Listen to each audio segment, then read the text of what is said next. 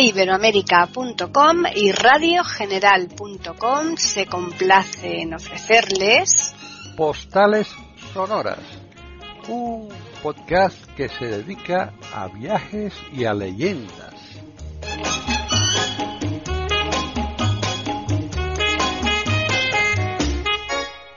¿Qué tal? Bienvenidos un día más a Postales Sonoras, Cultura y Leyendas en iberoamérica.com. Soy Paki Sánchez Galvarro y hoy está conmigo pues uno de los habituales, yo creo que quizás el más habitual, que es Juan Carlos Parra, pero es que además tenemos un invitado de honor, pero vamos, de auténtico lujo. ¿Qué tal, Juan Carlos? Hola, buenas tardes. Sí, hoy tenemos un invitado especial, Hoy siamo a Vicenza y abbiamo con noi a Devis, ¿sí? Bueno, pues sí, hoy estamos en Vicenza, una ciudad muy interesante que está situada en el Véneto y que yo creo que mejor que Devis no lo va a enseñar nadie, ¿no? Claro. Pues Devis vive allí, reside allí, es de allí y es también un asiduo nuestro de tertulias intercontinentales, pero que hoy nos va a hacer ese grandísimo homenaje a todos nuestros oyentes de Postales y nos va a contar un poquito cómo es la vida, el día a día en su ciudad. ¿Qué tal, Devis Onetto? ¿Qué tal?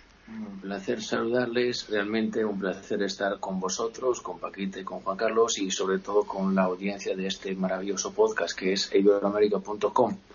Realmente encantado de hablar con todos vosotros de esta ciudad, que es una ciudad en que yo no resido, pero me gusta mucho porque es la capital de la provincia en que estoy, eso sí. Así que, bueno, algo os puedo contar y luego, si queréis, me preguntéis lo que... Claro.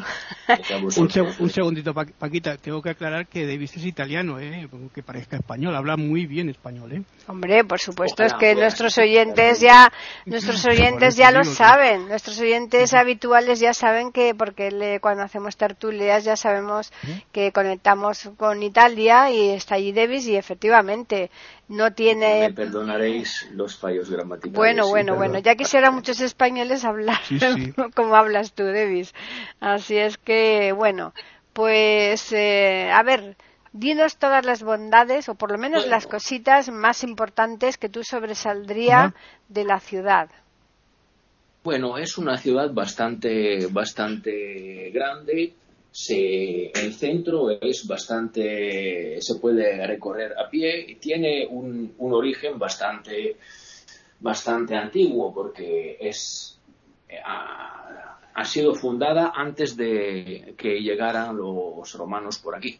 Así que tiene un origen que remonta a unas poblaciones que se llamaban vénetas. Y luego, claramente, los romanos se han hecho dueños de ella y todavía hoy se puede encontrar en la ciudad una estructura bastante interesante, bastante importante desde el punto de vista de los romanos. Es una ciudad romana, Vicenza, y eso lo podemos saber porque naturalmente tenemos el cruce de dos grandes calles, ¿no? Que es una desde el norte al sur, que es el Cardo, y una del este al oeste, que se llama decumano, y esa es una planta típicamente romana. Bueno, dicho eso, luego se ha desarrollado mucho y sobre todo en la Edad Media ha podido vivir un momento de esplendor magnífico con ese gran artista que hemos tenido en la ciudad que se llamaba Andrea Palladio. Andrea Palladio ha trabajado muchísimo, no solamente en Vicenza, sino también en los lugares que rodean a la ciudad. Ha trabajado también en Padua, pero en toda la provincia. Y ha construido, es un gran arquitecto, y ha proyectado y construido, gracias a su proyecto, muchísimas villas, ¿no? Las que en italiano llamamos ville palladiane.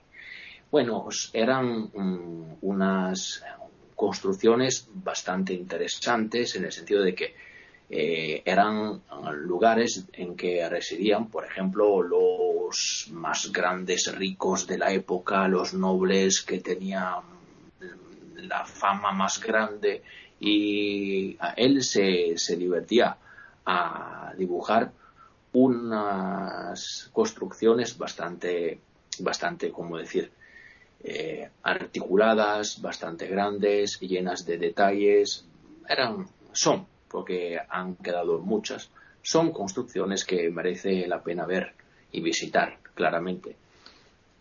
A mí me gusta mucho el centro de esta ciudad. El centro se puede recorrer andando y es muy amigable, tiene bastante bares, tiene claramente pizzerías. No tenemos la pizza que tienen los napolitanos, eso está claro, porque la pizza normalmente ha nacido en Nápoles, ya eso los italianos, y no solamente los italianos, lo pueden saber. Y tenemos, bueno, sí, lugares en que se puede tomar un café, como por ejemplo la pastelería que se llama Venecia, y eso podría sonar a paradoja, ¿no? Porque estamos en Vicenza y tú que te vas a inventar llamar una pastelería Venecia, pero bueno, es una de las más famosas de la ciudad.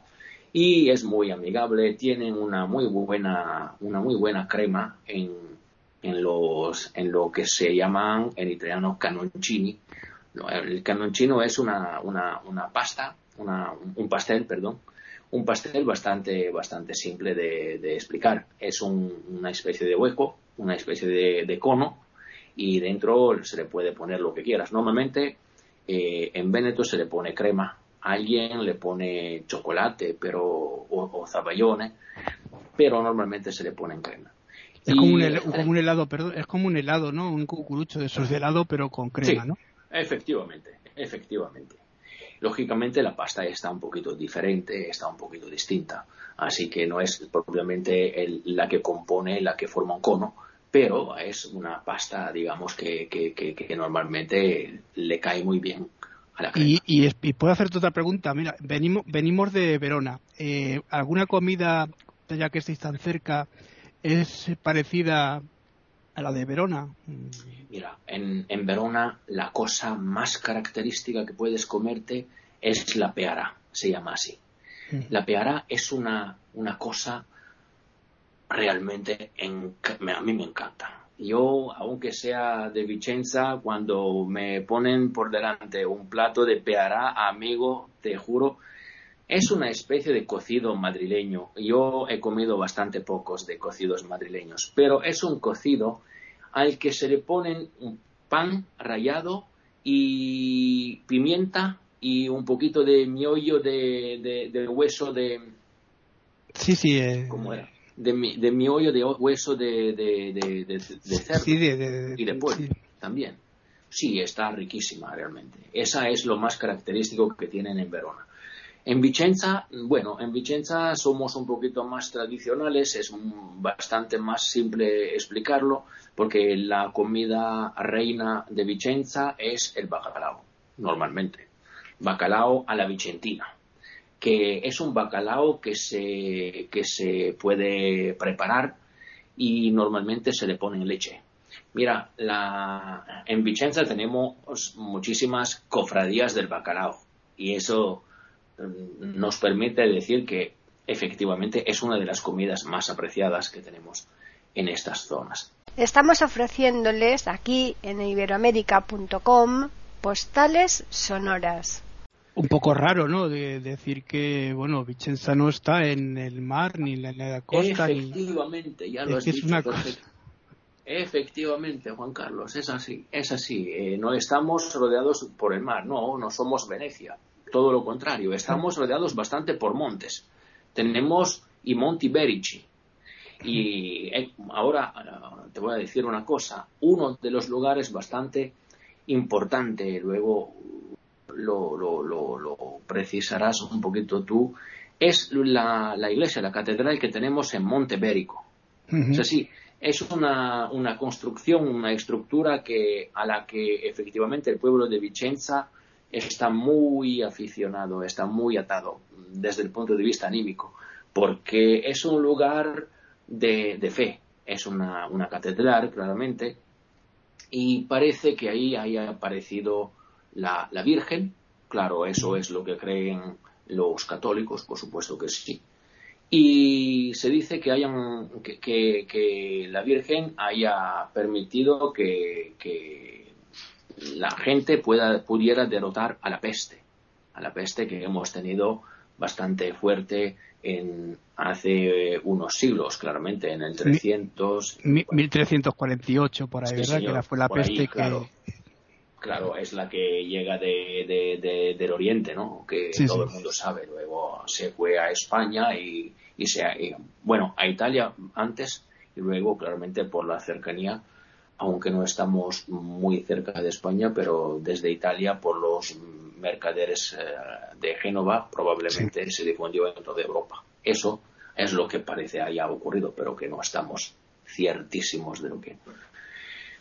Y sí, eso es un lugar de culto, es un lugar al que la gente está muy aficionada. Y luego tenemos otros lugares, por ejemplo, otras pastelerías que tenemos, es la pastelería que se llama Bolzani, o tenemos otros lugares como, por ejemplo, puede ser importante hablar de otra pastelería que ahora ha cerrado, así que no la voy a nombrar porque en este momento, entre otras cosas, no me acuerdo cómo se llama. Y sobre todo lo que con referencia a lo económico, Vicenza es una provincia que hace de la economía de la pequeña empresa su estructura más importante, más decisiva. Yo creo que en Vicenza y en la provincia de Vicenza podemos encontrar una empresa cada dos o tres familias. Cada dos o tres familias hay una familia que se dedica a empresa y que es dueña de una empresa y que tiene la posibilidad de trabajar por el desarrollo de un sector, que puede ser el textil, que puede ser el metalúrgico, que puede ser lo que sea. Pero estamos acostumbrados a esta mentalidad, a esta costumbre. Ha crecido mucho, ¿no, Vicenza, en los últimos años? Sí, ha crecido mucho y lamentablemente tenemos unos problemas bastante gordos de ambiente. En toda la provincia tenemos unos problemas de contaminación, mejor dicho. Bueno, he visto por ahí que sois como 112.000 habitantes, una ciudad pequeña, ¿no? Sí, es bastante pequeña y con eso no nos explicamos cómo es posible que sea una de las ciudades más contaminadas del país. Sí. Es una zona realmente en que el aire para mí está bastante pesado. Y tenemos muchísimos valles, ¿no? Yo, por ejemplo, estoy en el Valle del Año. Hay el Val del Chiampo, el Val del Eura y todas esas valles que son pobladas por un montón de empresas, un montón de industrias y efectivamente han contaminado mucho, están contaminando mucho. Y tenemos también desde Trissino hacia el sur. Trissino es un lugar... No está Armani, ¿no? En Trissino, ¿no? Sí, por ejemplo, sí. Hay una gran tienda de Armani, efectivamente. Y en Trissino, después de Trissino, tenemos también unos problemas de contaminación del agua. Por ejemplo, tenemos esos que se llaman PFAS, que tienen unos valores realmente muy altos, demasiado altos. Y madre parece que sí, que mucha gente se haya dañado. Se dice que alguien haya muerto también por la contaminación del agua. Pero eso es objeto de investigación por parte de la magistratura. Y otra pregunta que te quería hacer. ¿La lengua véneta se sigue hablando? ¿Se sigue hablando allí en Vicenza o solo se habla en determinadas zonas? La lengua véneta, por supuesto que se sigue hablando, que sí, que el véneto, bueno, es un idioma que, por supuesto, está bastante cerca del español. Hay unos vénetos que para mí son burros, pero burros realmente, burros en el sentido más deleterio del término, que se creen que por hablar véneto están más facilitados en hablar español. Esa es una convicción que hay que erradicar, porque sinceramente es una convicción dañina de la gente, que se cree que por añadir una S al dialecto véneto se pueda decir que se habla español. Hombre, que el español es una una lengua que tiene una dignidad, y no estoy aquí a decirlo con dos madrileños, con un experto en la literatura del siglo de oro, otra que efectivamente es una artista que canta, que se ocupa del idioma, así que me parece realmente superfluo decirlo, pero lamentablemente esta es una costumbre, una mala costumbre que tienen una parte de los vénetos. Aquí también se hace con el italiano, ¿eh? Aquí se añaden las íes y demás y se piensa que están hablando italiano, o sea que tampoco te pienses que esto es solo de ahí, ¿eh? Oh, pero es una lástima porque, vamos, un idioma histórico como el español y otro idioma histórico como el italiano, y también el dialecto, pero el dialecto no es el que se habla en Vicenza. Normalmente el dialecto que está más famoso en el Véneto es que se hablaba en Venecia. Vale. Porque la República de Venecia, la república que se llamaba Serenísima, ha sido la que en los siglos ha sido la más famosa, la más importante, la que desde el punto de vista histórico era una república que se llamaba marinera, ¿no?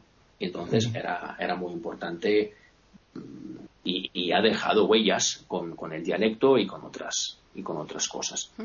Estamos ofreciéndoles aquí en iberoamérica.com postales sonoras.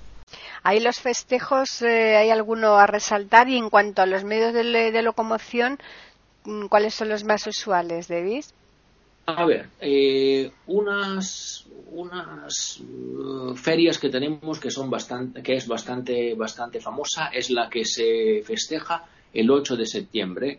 El 8 de septiembre es una fiesta que se dedica a la Virgen María, que es la dueña, la patrona de Vicenza, y eso se hace cada año.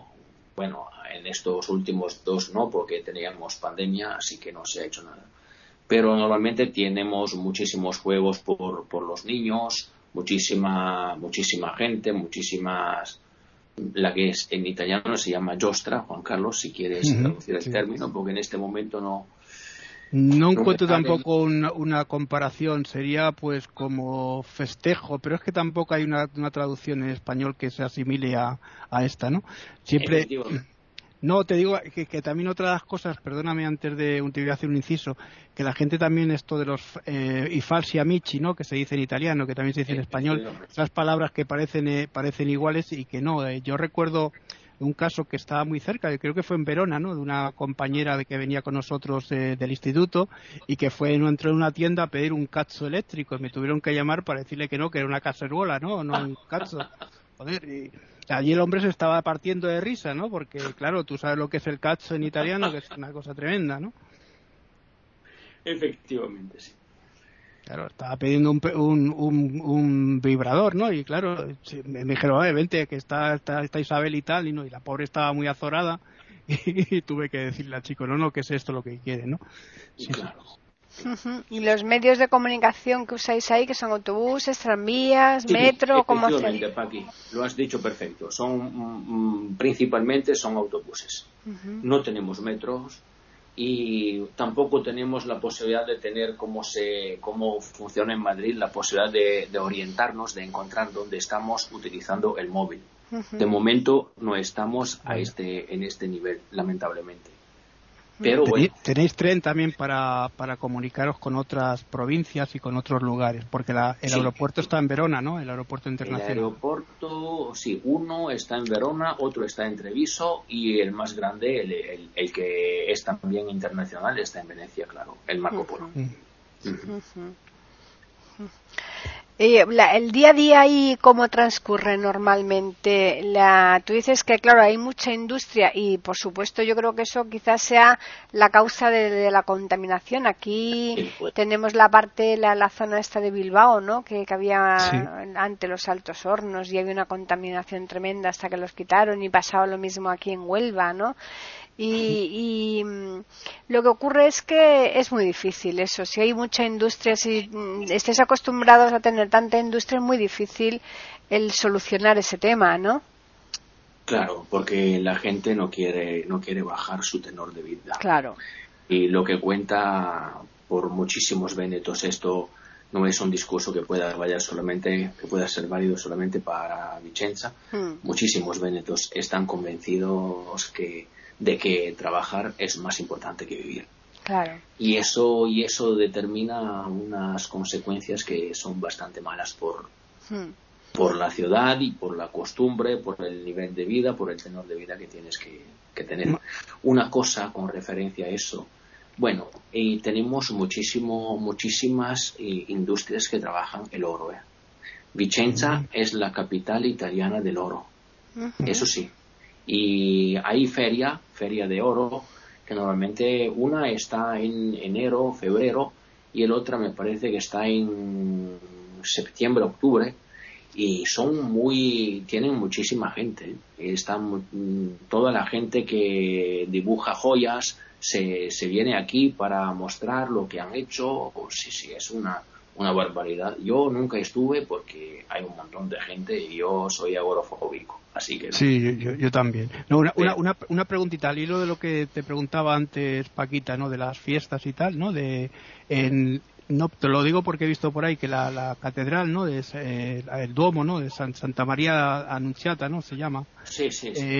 He visto que fue totalmente destruida, bueno, menos la fachada, durante la Segunda Guerra Mundial. Esto pasó factura, los bombardeos también de los alemanes en la ciudad. ¿Se ha notado o cómo? Sí, se ha notado mucho. Mira, han destruido muchísimo la gente. Bueno, lo que ha ocurrido con los alemanes en la Segunda Guerra Mundial no se lo voy a explicar ahora porque sería bastante largo, pero como Italia ha cambiado de bando y se ha declarado favorable a los americanos, claramente los alemanes se enfadaron, y con razón o no, pero que se enfadaron, y efectivamente el norte del país, porque el centro y sur no, porque estaba casi totalmente conquistado por los aliados, por los americanos, los ingleses y los franceses.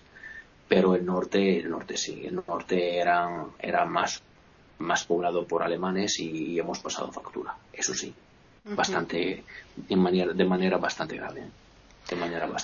La vida ahí en comparación, me refiero con otras zonas de Italia, más cara, más barata, porque por ejemplo aquí en España evidentemente hay ciudades que son infinitamente más barata la vivienda, todo, incluso la vida en general. Tú aquí en Madrid la vivienda está carísima, con 1.000 euros a lo mejor no haces nada, y con 1.000 euros en Badajoz eres el rey del mambo, ¿no? Ahí, por ejemplo, ¿qué proporción verías tú en este aspecto? Bueno, claramente si tú quieres una casa céntrica la vas a pagar un montón de dinero, cuesta muchísimo. Una casa en el centro histórico, bueno, yo creo que menos de 170, 180 mil euros no lo van a pagar, Y así que si encuentras, en cambio, un lugar periférico en las afueras, ahí sí que puedes encontrar algo un poquito más barato. Pero con respecto a otras ciudades, bueno, yo te digo, para mí Vicenza es menos cara que Milán, por ejemplo, que Roma y también que Turín. Pero que está bastante cara. Yo creo que vivir aquí cuesta bastante. También hay que decir que Vicenza ha concurrido para llegar a ser la ciudad, la capital de la cultura de 2024, me parece, o 2023, en este país, en Italia. Y lamentablemente ha fracasado porque ha ganado otra ciudad. Así que eso habría permitido a las tiendas, a las industrias y cosas de este tipo, un montón de negocio. Eso sí que fue un extra, bastante, ¿no? Sí, un extra muy importante. Y una pregunta que te quería hacer también, dada la cercanía, ¿no? Cuando se produce toda la unificación italiana, dada la cercanía a Austria, ¿se nota mucho la cultura austriaca en la cultura italiana mezclada? Bueno, te digo la verdad, cuando tú vas, por ejemplo, en Florencia no notas nada, porque en Florencia la cultura austriaca no se ha hecho fuerte. No ha sido importante. En el norte del país que sí, que la cultura austríaca se nota la necesidad de la gente que te dice que tienes que obedecer a cualquier cosa te manden, que te dicen que este país, si efectivamente no tuviera la posibilidad de tener un centro y un sur, sería un país mucho más desarrollado, tendría un montón de riqueza más, y estaría más en línea con la Mitteleuropa, la que se llama, ¿no? Uh-huh. Entonces, acá tenemos una mentalidad de este tipo, sí. Eso es la influencia de los austríacos. Vamos a ver, los austríacos han estado en zonas que ahora pertenecen a la provincia de Vicenza hasta en 1919, ¿eh? Uh-huh. Sí, solamente termina el Imperio Austrohúngaro, ¿no? Sí, señor, después de la Primera Guerra Mundial. Luego se han hecho italianos, pero solamente después de la Primera Guerra Mundial. Escucha, de todas maneras, aquí la idea que tenemos es también que todo el norte, ¿no? Vicenza, Verona, Venecia, Turín, Milán, es el motor de Italia, ¿no? En cuanto a industria. Sí. Efectivamente, en cuanto a industria, en cuanto a economía, en cuanto a capacidad de crear riqueza y desarrollo, efectivamente, de momento sí. Pero también esta parte del país está afectada por un montón de problemas. Y si la política no se ocupa de resolverlos y de analizarlo un poquito, bueno, no sé si seguirá desarrollándose como se ha desarrollado hasta aquí. Y otra pregunta, perdona que los estudios, porque tú yo sé que eres filósofo, para estudiar, ¿cómo te las has apañado? ¿Cómo has podido estudiar ahí? ¿Has tenido que salir fuera? ¿Cómo? Bueno, yo no he estudiado en Vicenza porque cuando yo buscaba universidad no había universidad en Vicenza. Ahora sí que hay universidad en Vicenza y es una dependencia de la Universidad de Padua. Pero de momento, por ejemplo, facultades como letras, literatura italiana, filosofía, historia y geografía y otras no la tenemos todavía. Y la tienen, estamos pendientes de Padua. Esa es la verdad. Padua sí que las tiene. Acá tenemos unas facultades de ingeniería, es así, algo de economía que sí que tenemos. Y me parece bastante poco de derecho, pero algo de derecho se tiene, creo que sí. ¿Y arquitectura no tenéis? Porque estando ahí lo de Palladio y tal... No, sabes que creo que no. Paradójicamente creo que no lo tenemos. No, nunca he oído hablar de la Facultad de Arquitectura de la Universidad de Vicenza, ¿no? Que en todo caso, repito, es una dependencia de Padua.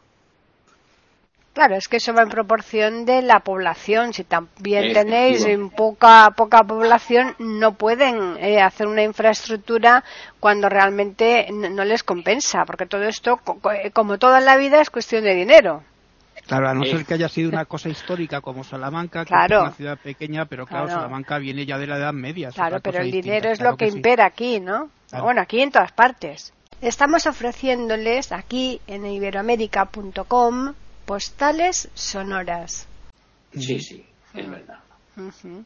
Sí, pero como está subiendo la industria también y también es un lugar que está empezando a prosperar mucho, pues igual con el tiempo pues ya se pueden... Y además que Padua está muy cerca, no está lejos, ¿verdad, Devis? No, creo que, mira, en media hora de tren, si tú partes desde Vicenza, llegas tranquilamente. Por eso no les compensa, porque claro, es como 100 y pico mil habitantes, pues como si fuera aquí Segovia. Claro, tú imagínate tú una universidad, pues es lógico, o aquí el mismo Móstoles. Nosotros, por ejemplo, tenemos un pueblo aquí en Madrid que se llama Móstoles o Alcorcón y tal, que tienen 500.000 habitantes, imagínate tú, cada uno de esos pueblos, ¿no? Igual que Getafe, igual que Fuenlabrada, claro. Sí. y evidentemente pues es la cuestión económica que impera, por supuesto, sobremanera. Y respecto a las familias, Devis, ¿se acostumbran los hijos a independizarse pronto o no? Mira, este es un tema que en Italia está bastante debatido. Yo te digo la verdad que no. La mamma cuenta mucho. La mamma queda la figura de referencia casi hasta los 30, ¿eh? Yo te digo la verdad. Como hay aquí. Gente que lo intenta. Sí, sí, no, lo intenta. Aquí también la mamma, ¿eh? Pero mira que luego fracasan. Cuando tienen problemas que tienen que pagar el alquiler, que claro, tienen que pagar la luz, la electricidad, el gas, con lo que cuesta ahora. Por supuesto que el precio está subiendo de una forma bárbara. Ya, dínoslo a nosotros. Todo eso se ha convertido en un fracaso, que la gente se vuelve a casa. Cuando se da cuenta de que no puede pagar, vuelve a casa. Eso, solamente eso. No, perdona, si lo que quería decirte que cuando yo empezaba con el italiano y tal, ¿no? Pues a mí me decían que el ideal de los italianos era tener una moto, tener no sé qué, pero siempre unidos a la mamma, ¿no? La mamma siempre parece que es como la gallina que está con todos sus polluelos bajo, ¿no? Yo es una cosa que detesto, no solamente de los italianos, pero de toda esa gente que tiene la mamma como única figura de referencia. Yo te digo una cosa, es imposible pensar en casarse y esperar que tu mujer sea tu mamá, hombre. Pero que esa es una locura. Yeah. Hay muchísimos matrimonios que han fracasado por esa tontería. Muchísimos. Y yo puedo testimoniarlo, puedo testificar en este sentido. Es una cosa realmente, es una locura. Yo no puedo pensar que una persona que tiene 25 años pueda casarse solamente para encontrar en su mujer lo que es para él la mamá. Hombre, ¿de qué hablamos? ¿De qué estamos hablando? Bueno. Es curioso. No sé, no. Pero fíjate, yo por ejemplo, que he visitado ciudades del este, países del este, y Juan Carlos también, a mí por ejemplo me chocó, no recuerdo exactamente en cuál, pero me dijeron, o sea, en uno de ellos, pero creo que es bastante común en los países del este, en que los chavales a los 18 años prácticamente se independizan, se buscan la vida como sea, se van con otros amigos y tal, incluso estudiando, se buscan las vueltas. Y para mí lo triste, que a mí aquello me causó sensaciones, que prácticamente no volvían a visitar a los padres nada más que el día de Nochebuena. Pasa eso también, pasa eso también en Estados Unidos y en los mundos sajón, ¿no? Lo que es raro es que en el mundo latino esto se dé, ¿no? Sí, una cosa a mí me impactó francamente, ¿eh? Eso me parece una barbarie. Yo, sinceramente, a mí no me gusta la dependencia, pero tampoco me gusta decir, bueno, yo no vuelvo a mi casa, no vuelvo a mis hijos porque me da asco, ¿no? O sea que no, es verdad.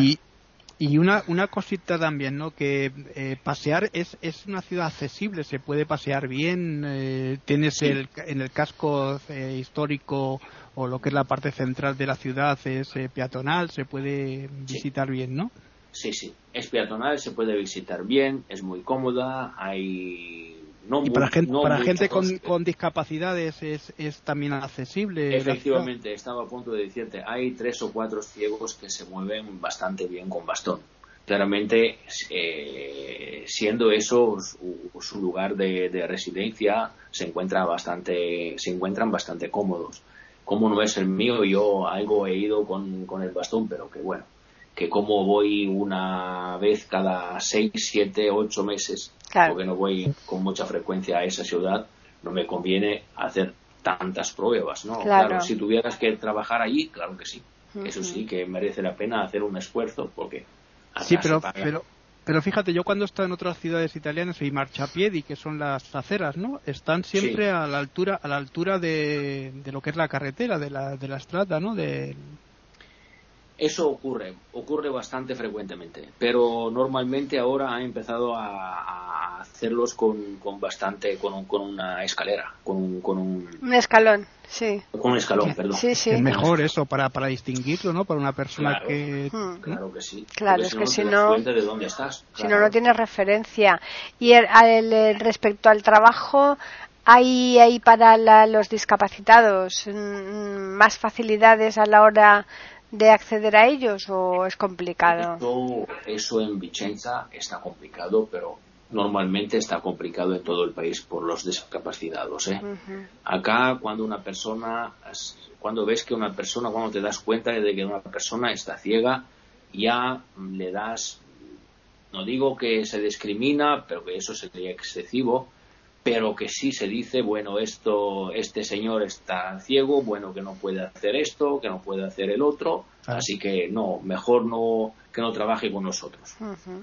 A mí me ha ocurrido dos veces, que me han llamado por teléfono, digo que sí, bueno, tendríamos necesidad de una persona que pudieran ser el que selecciona para nosotros lo que tienen que trabajar con nosotros. El que se llama seleccionador de personal. Uh-huh. Bueno, digo, yo estoy a disposición, señora. Cuando usted quiera, yo vengo corriendo.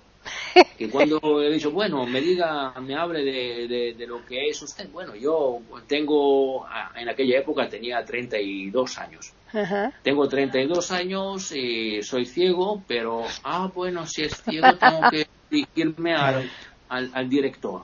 Porque si no, yo no puedo... tomarme esa responsabilidad. Me ha llamado después de 5 minutos que no nos interesa. Claro. Pero Devis, ahí en Italia tenéis la Unión Italiana Checa y no se ocupa tampoco de este tema de... Sí, pero mira, la Unión Italiana Checa ha trabajado muy bien en los años 70 y 80. Ahora sigue trabajando. Es una institución que trabaja bastante bien, pero que los prejuicios de la gente son muy duros de vencer, ¿eh? Sí.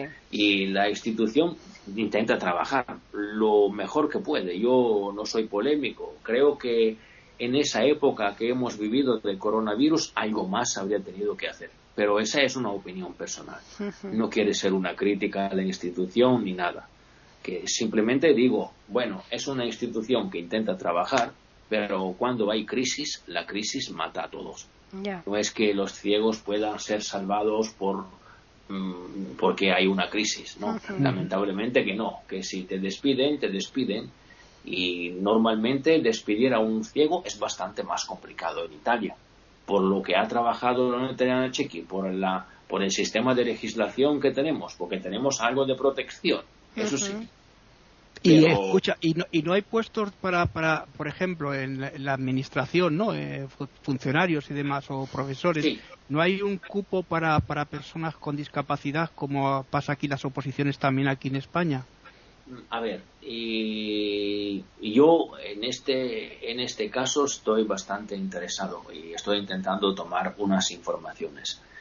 Yo lo que sé es que sí, están asumiendo bastante trabajadores con discapacidad por una ley que permite ser trabajadores de la pública institución, por ejemplo de la municipalidad, por ejemplo de la provincia, por ejemplo de trabajos en la región misma, o si no, pero normalmente se trabaja en las municipalidades.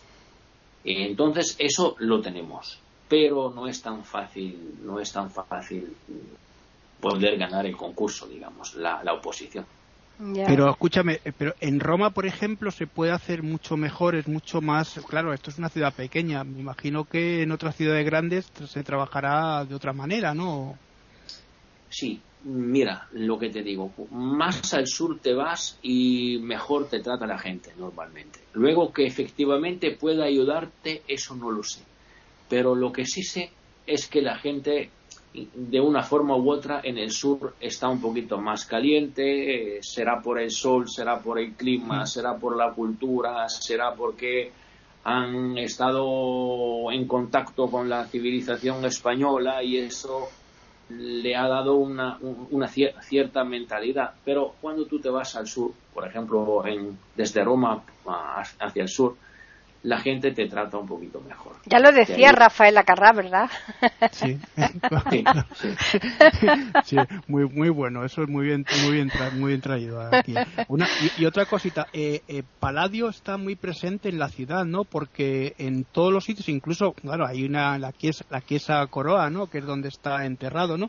Pero quiero decir que está muy presente en todo lo que es la ciudad, la gente, lo que es la cultura está en torno a lo que es el orden de arquitectura palladiana.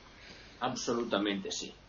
Es el arquitecto más importante, más famoso. Todas las construcciones están hechas por su parte. Las más famosas, las más artísticas, las más importantes, las más que merece la pena visitar, además de las villas que decía antes. Sí, la villa, claro que sí, que sí. Que sí, incluso, Basílica Palladiana, por ejemplo, cuando tú te vas a la Basílica Palladiana, que es una basílica dórica, normalmente, pero es una basílica que luego ha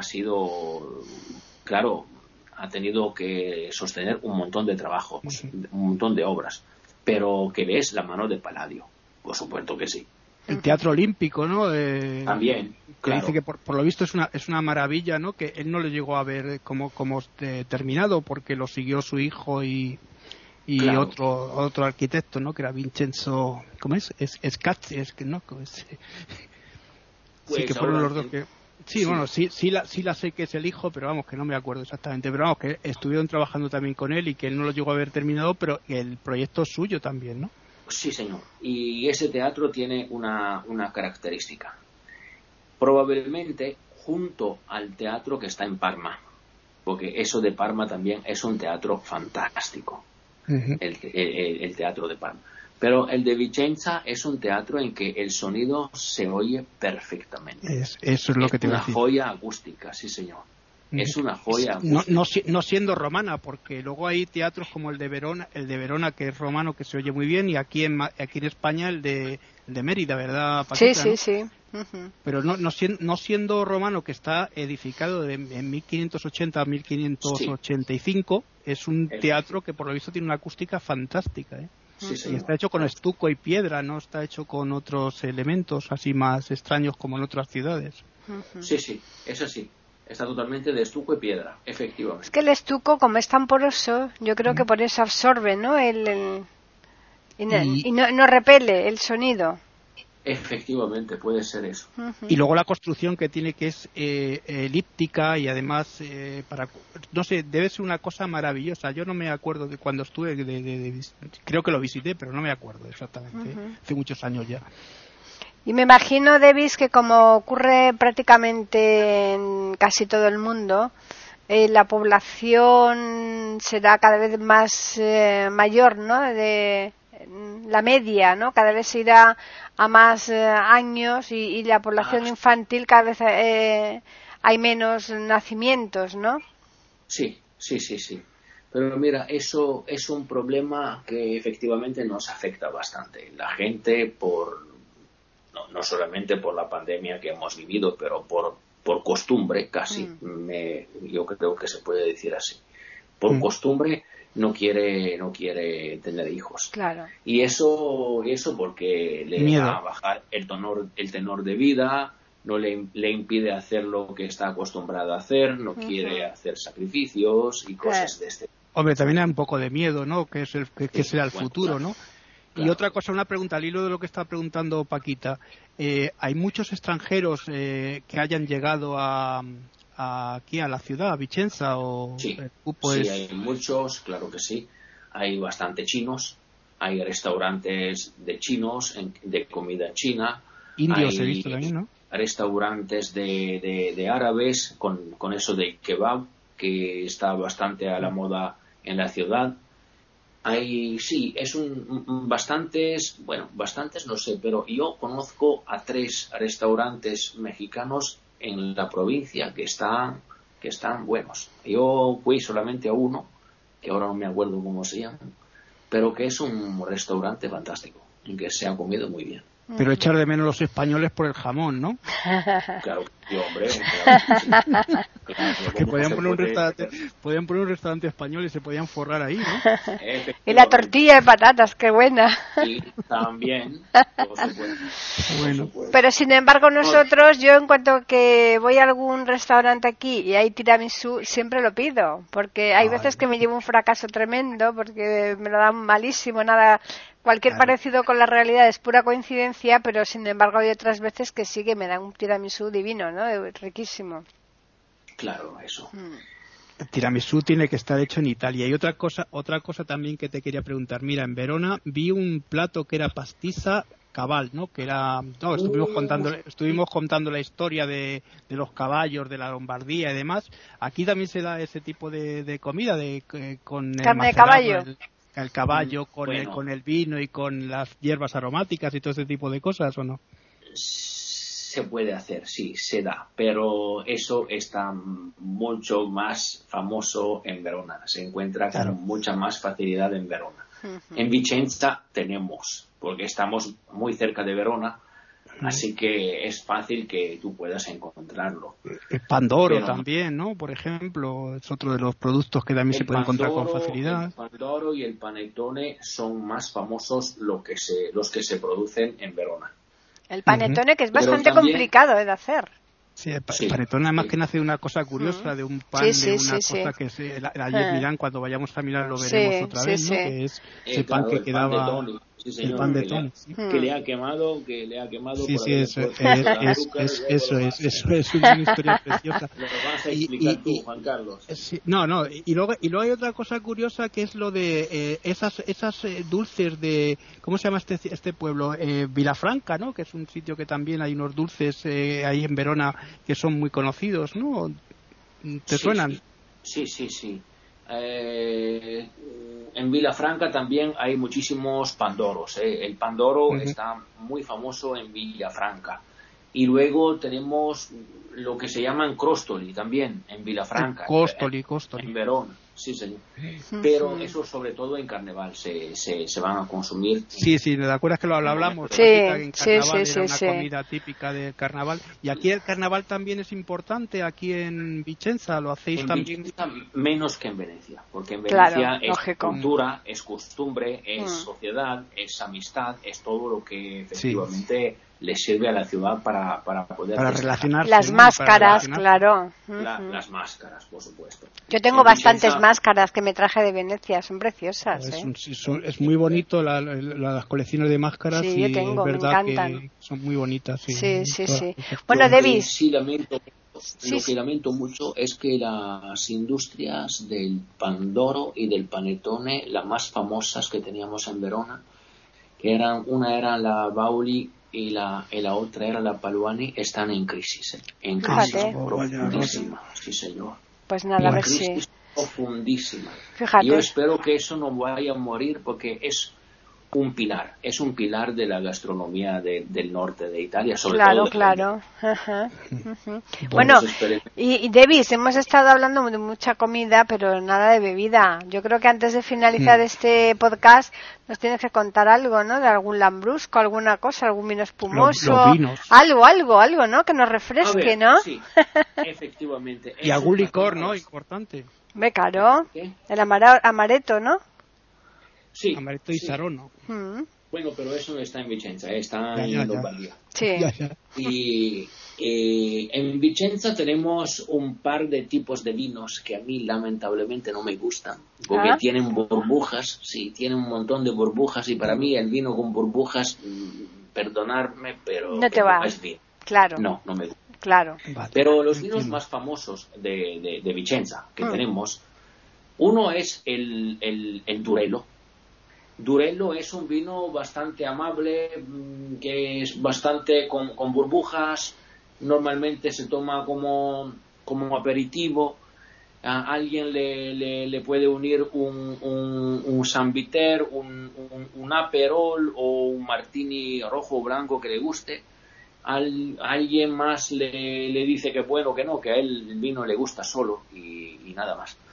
Otro vino bastante importante es lo que se llama Prosecco. El Prosecco está sobre todo en el confín que separa Bueno, está bastante famoso en Treviso, pero también en Vicenza tenemos una buena producción de Prosecco, efectivamente. Pero el Prosecco más famoso efectivamente está en Treviso, y es otro vino que ahora estamos peleándonos con la Unión Europea, con la UE, porque Croacia ha dicho que ella tiene el Prosecco, y Italia le ha dicho que no, que eso puede engañar a la gente, que efectivamente el Prosecco tiene que tener denominación de origen controlado y cosas de este tipo. Claro. Y así que estáis ahí regañando unos con otros, a ver quién, porque claro, se supone que vosotros ya tenéis ahí la patente. Sí, efectivamente.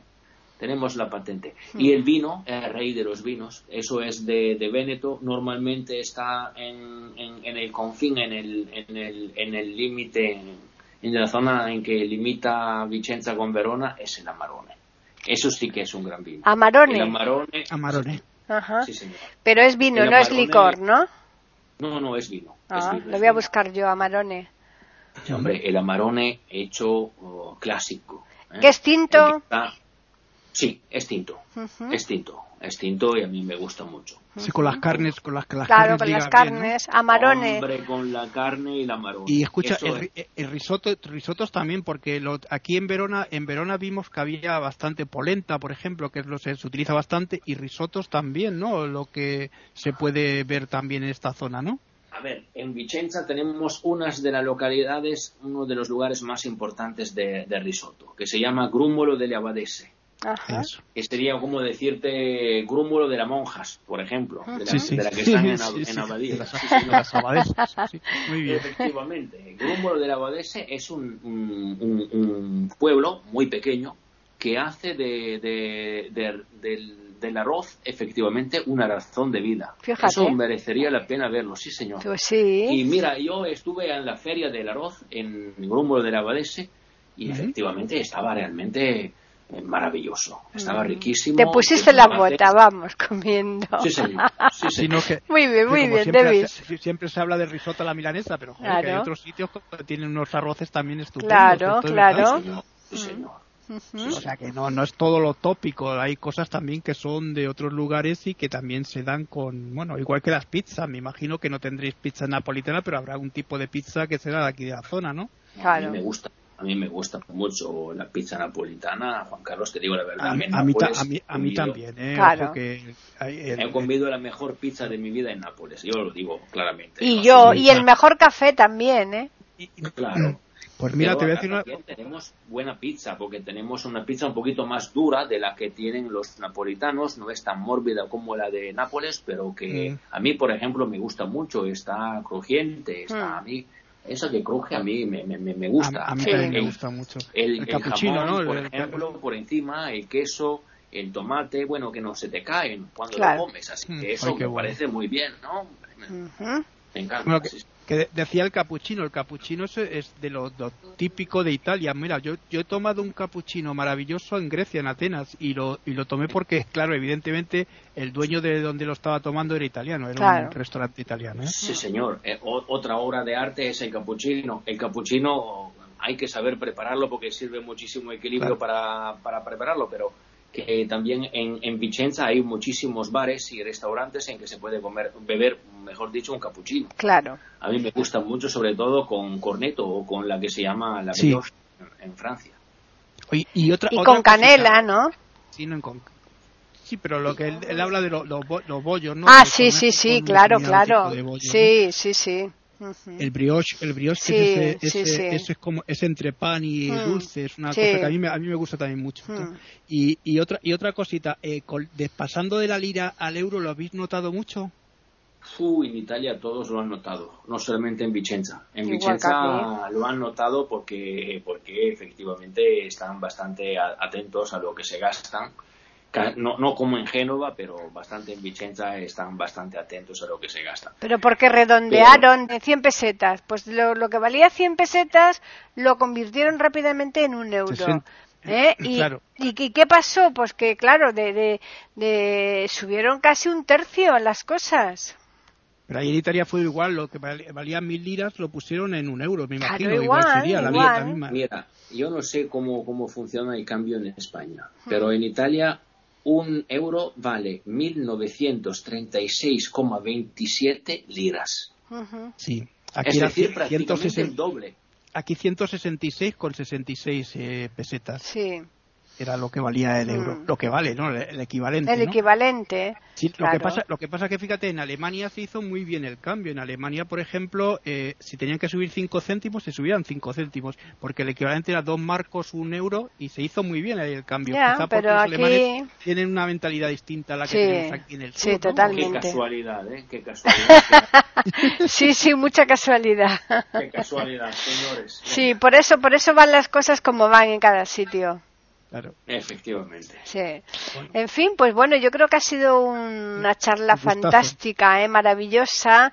El haber podido contar con Devis Onetto aquí en Postales Sonoras. Él normalmente es un asiduo de las tertulias intercontinentales, como también lo es Juan Carlos, pero hoy al hacer la visita a Vicenza hemos dicho, no podemos prescindir del lujo de tener aquí en directo a Devis, así que estaba ahí en el balcón y le hemos y le hemos llamado, le hemos dicho que abriera la ventana como Julieta, ¿no? En Verona, claro, claro. Bueno, os agradezco mucho, sois realmente muy amables. Para mí es un gusto hablar con vosotros y escucharos y conversar. Es realmente un placer, un lujo para mí también. El piacere per noi, Bueno, pues esta postal va a tener una segunda parte en donde Juan Carlos la semana próxima pues nos dará algún detalle, porque no podemos tampoco detenernos excesivamente en los edificios, porque hay mucho. Italia es arte, desde que empiezas, te metes en Italia hasta que terminas, puro arte. Entonces es muy difícil el ir con mucho detalle, pero por lo menos Juan Carlos sí nos dirá algo la semana que viene, ¿verdad, Juan Carlos? Sí, no, esto es verdad, y además, mira, nos detuvimos mucho en Roma, pero es que Roma es una, vamos, para mí, no lo sé, para Devis, pero para mí estoy enamorado de Roma. Roma me parece una ciudad maravillosa, ¿no? Sí, ese sí. Y lo que estamos ahora haciendo es ir un poquitín más rápido. Nos detuvimos también un poco más en Florencia, porque es lógico, pero es que claro, nos queda todavía Venecia, nos quedan algunas ciudades Milán, norte, nos queda Milán, nos queda Turín, o sea que te quiero decir que nos queda bastante recorrido todavía, y hemos hecho ya como 20 programas de Italia. No, hombre, 20 no sé, pero a lo mejor 12 o 13 sí. No sé, yo creo que un poco más, Sí, 20 no, porque yo los estoy enumerando y no, pero vamos, pero bueno, pues 12 o 13 seguro, tenemos una cantidad bastante grande de programas, ¿no? Y entonces, bueno, pues tenemos que ir un poquitín más rápido, pero sí que es verdad que vamos a ver lo que estaba comentando Devis al principio, un poco de la historia, ¿no? Eso de los romanos, de Vitecia, ¿no? Y todo este tipo de Vicetia, ¿no? En la época de los romanos. El año 157 fue cuando se une al imperio. Fíjate cuánto tiempo pasa, ¿no? Hasta que se puede unir al imperio. O sea, todo ese tipo de cosas las vamos a ver, sí. Bueno, pues vamos a recordarles a los oyentes que nos pueden escribir, si lo desean, a postales@eiberoamerica.com, y también pueden hacerlo al Twitter que tenemos, que es eiberoamerica, con las iniciales EI y la A de América en mayúsculas. Devis, esta es la primera vez que has hecho una postal, pero yo espero que no sea la única, Bueno, os agradezco mucho. Si para vosotros está bien, yo realmente de buena gana participo. Os agradezco muchísimo. Bueno pues nada. Ya, bueno, pues ci vediamo la semana próxima en un altro programa, ¿no? Eso es. Hasta la próxima semana. Eso es. Sí, muy bien. Realmente, muchísimas gracias a la audiencia de este maravilloso podcast y a vosotros también por la charla tan agradable. Un gustazo, de verdad. Claro que sí. Un gustazo tenerte aquí en el programa. Desde luego. Pues ya a los oyentes también agradecerles, como siempre, su presencia aquí en Iberoamérica en general, en cualquiera de los 6 podcasts que tenemos, de lunes a sábado. Y recordarles que les esperamos el jueves próximo en iberoamerica.com, y nosotros les tendremos preparada otra postal sonora, cultura y leyendas.